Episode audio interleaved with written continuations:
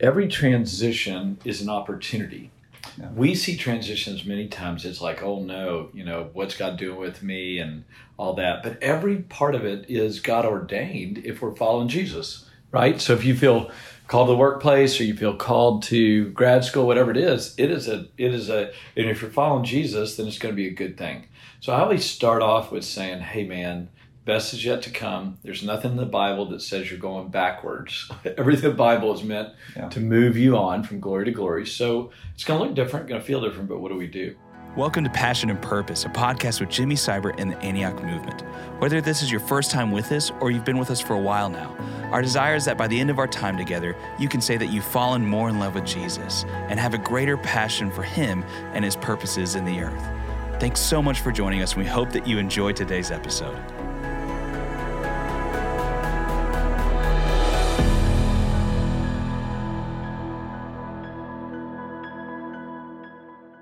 Well, hey, everybody. This is Jimmy again. It's just been a joy to do this Passion and Purpose podcast. I've been having so much fun meeting with friends and just talking about the kingdom. And I have with me today Travis Nicholson. And uh, we've just been spending the weekend talking about Jesus and leadership and the kingdom. And uh, Travis is a great question asker. So I thought it'd be great today if Travis introduced himself and kind of he and I had our little dialogue continued about leadership. Yeah. Welcome, Travis. Thanks, Jimmy. Good to be on. And yeah, so we've just been talking about my own personal transition of Yep. past seven years. I've been in full time ministry. I helped plant the church in Raleigh. Yep. Moved to Waco. Was on staff with Antioch Waco for a year and a half, and then for the past six, seven, eight months, I've been here helping launch Antioch DC. Yep. And I've recently made a transition where now I'm a full time grad student and going to George Washington University, and at the same time maintaining leadership and continuing to help the the Antioch DC church here. And so just interested on your advice on how do I do this transition well? How have you seen Mhm. people uh, handle the transitions of their life and do it well, staying connected to Jesus? Yeah, you know, I, I wish I could say that everybody does it well, you know, but I think that transitions are tough for people because um, you kind of get habits and, um, you know, ways of doing things and you get rolling, especially when it comes to community and discipleship and all that. And then the, the life stage changes and you find yourself a bit out of sorts. And you got to, what I always say, you have to uh, redo the process every time you transition. If you don't, you find yourself kind of flailing a little bit. Um, but but as I was thinking about, as we were talking about it a couple nights ago, you know, um, every transition is an opportunity. Yeah. We see transitions many times. It's like, oh no, you know, what's God doing with me and all that. But every part of it is God ordained if we're following Jesus, right? So if you feel called to the workplace or you feel called to grad school, whatever it is, it is a it is a and if you're following Jesus, then it's going to be a good thing. So I always start off with saying, hey man, best is yet to come. There's nothing in the Bible that says you're going backwards. Everything the Bible is meant Yeah. to move you on from glory to glory. So it's going to look different, going to feel different, but what do we do? And um, uh, you know, uh, just on the broad sense, we often talk about this um, teaching or this research that Bobby Clinton did on transitions of life, and kind of they they surveyed literally thousands upon thousands of believers in every part of industry in full time ministry, and they kind of did this journey about. Hey, what were the key transitions? What was God doing at each season in your life? And so here's here's the breakdown, real quick. Zero to 17 is our sovereign years. So you had nothing to do with it. Basically, where you went to school, whether you had a religion or not, who your parents were or were not, kind of some of the different traumas and or successes, your gifts, and all that. Some a lot of that stuff, zero to 17, you didn't have much to do with. Then they then they they would say, okay, so a lot of people come to Jesus during that time. Then the next transition is kind of 18 to 30 years old, and I have found it to be true. These kind of continuums are true even in the secular world actually. So you kind of got those development years. 18 to 30 we often think about i'm ready to go change the world. I'm ready to go do this that or the other and man, we encourage people go for it. Believe you can change the world. Get you know, take your risk. I mean, what risk is there as a 20 year old or 22 year old if you sold everything and lived among the poor or went to northern India or whatever? There's just no risk really involved because God is with you and you're learning. And so that 18 to 30 stage is all about character development and it's about skills development. And so, whether you feel called to be in a business situation, you're going to learn character and you're going to learn skills. Don't don't get uptight, right? Just walk with Jesus and learn what He's teaching you. Or if you if you feel, hey, I just have a desire to go to Northern India. Hey, if you feel the green light, take off. Go be a part of that. But remember, it's not the decision for your rest of your life. It's a decision for that next step because God's at work shaping your character and also teaching you skills. You find out what you're good at, what you're not good at. I had one friend that told me this. I was I was about 20 and I was going through some trials, tough times, and I and I, I asked this older gentleman, I said, you know, it just seems like everywhere I turn there's trials and I'm really trying to follow Jesus. And he said, if you don't have trials in your 20s, there's no ministry for you in your 30s or 40s. And I was like, whoa, okay, Lord, I'm not asking for a lot of trials, just the ones that I need, you know, to be what you want me to be. So I think if we see that way, if you're listening to this podcast and you're 18 to 30 years old, hey, don't get uptight about what we call the pinhead of God's will. Like, am I doing exactly mm-hmm. what I need to be doing? The perfect place, the perfect location. Just what is God teaching you right now? And are you embracing character development? Are you learning how to honor authority and, and learning how to trust God when things don't work out the way you want. And and you know what always happens in those those uh, development that character development side. Hey, people disappoint you. You have to learn how to forgive from the heart. And uh, and then you say, well, golly, I don't feel like I'm in my sweet spot in my job, or I don't feel like I'm in my sweet spot in ministry. Hey, then then try something else. Try, keep trying different things till mm-hmm. you find out what God has made you to be. Yeah. Now, the reason I actually go through this is you and I were talking. You know, you just turned 30 or 31, you're just in that next phase. And they say 30 to 50 is what they call um, your contribution years. And so, what that means is what I've learned, if we learned, you know, our, our character lessons, and we tried out our skills, then we're turning a corner now like, all right, these next 20 years, I want to take the best of what I know about the Lord. I want to take the best of what I know and my skills, and I want to say, Lord, where can I best be used for your glory? And boom, we're we're starting to make more of a significant mm-hmm. contribution, and that's where a lot of people throw the twenty year card, like, hey. I'm going to throw a 20 year card. That doesn't mean God doesn't move people in that those mm-hmm. transitions. It just means in my heart, I'm going to go this direction and I'm going to contribute with all my heart and I'm going to trust God and um, you know, and I'm excited about I'm excited about your own journey. I mean, this is I really believe kind of this business and consulting will both help the people in the church and the people you know in the world because people need kingdom value people and and that's a part of your gifting your calling and then most people are, are, are 15 over aren't listening to this podcast so i'll just quickly say 50 to 70 is what they call convergence it's where all that 20 years of contribution you do uh, less things but more diligently you know like uh, your kind of gifts and skills all come together for more impact and then the the joke is you know 70 plus is legacy years where you can just say beloved love one another mm-hmm. and everybody just falls under mm-hmm. conviction and weeps before god because yeah. you've walked with god all these years but but backing up um, we talked specifically about transitions that happen when hey i was so gung-ho in college i went out and got my first job i'm a young adult and it just doesn't seem that I'm that engaged as I once was. What I find is when people um, start dealing with real life, they tend to pull back.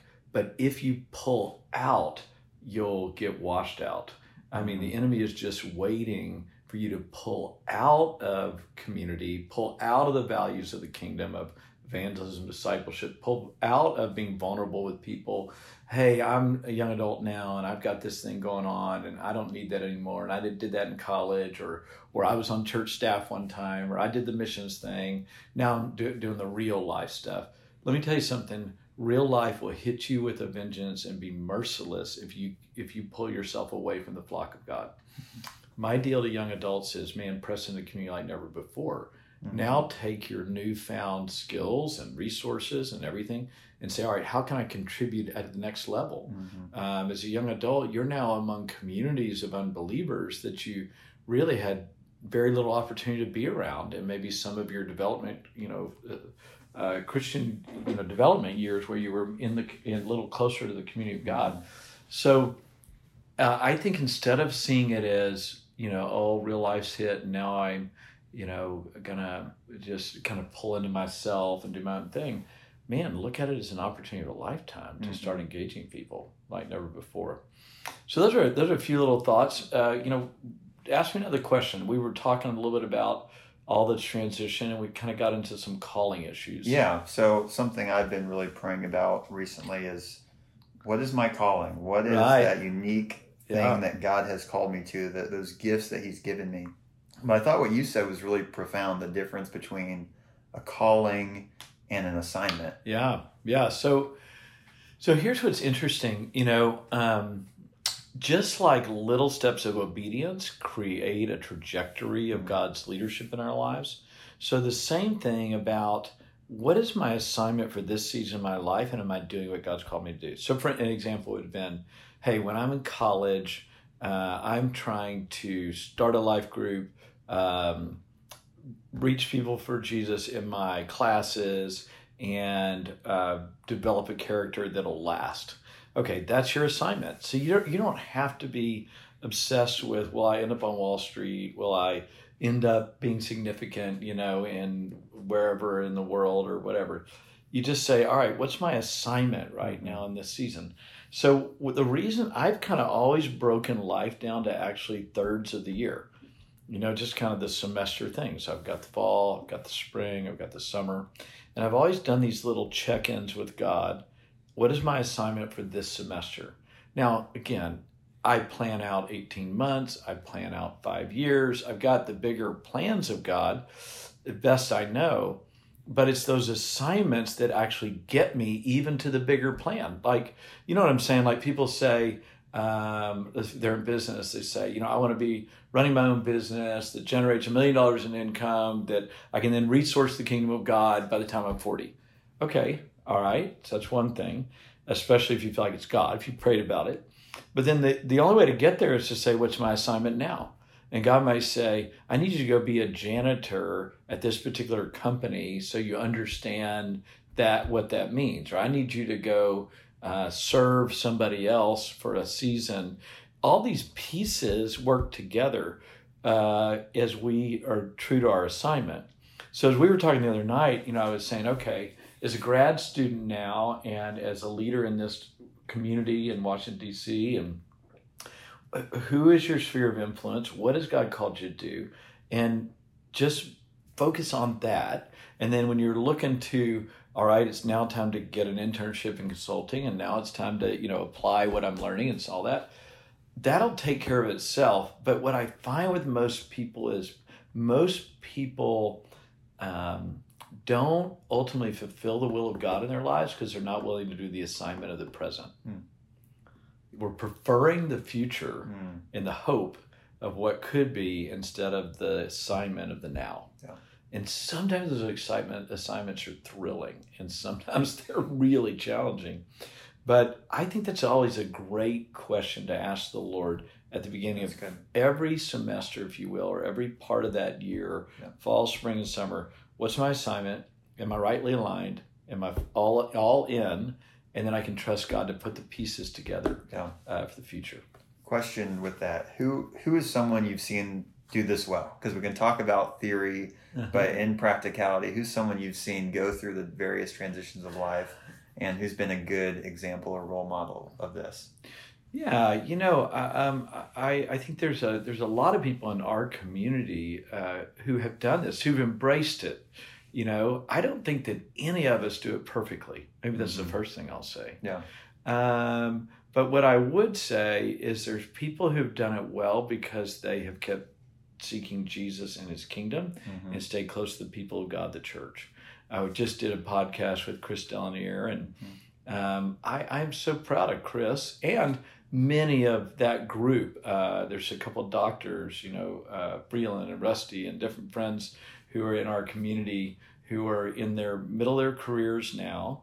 but are seeking Jesus and the kingdom first and they are pulling into community instead of away from community. Mm. And they're trying to say, how do I take my assignment now as a doctor or a business person or um, whatever, and how do I stay in the game for Jesus and his kingdom? So they're helping me with stuff uh, locally. Hey, how in Waco, Texas, do we affect the kingdom of God? How do we nationally see the kingdom of God come through that this gift or this sphere that God's called me to?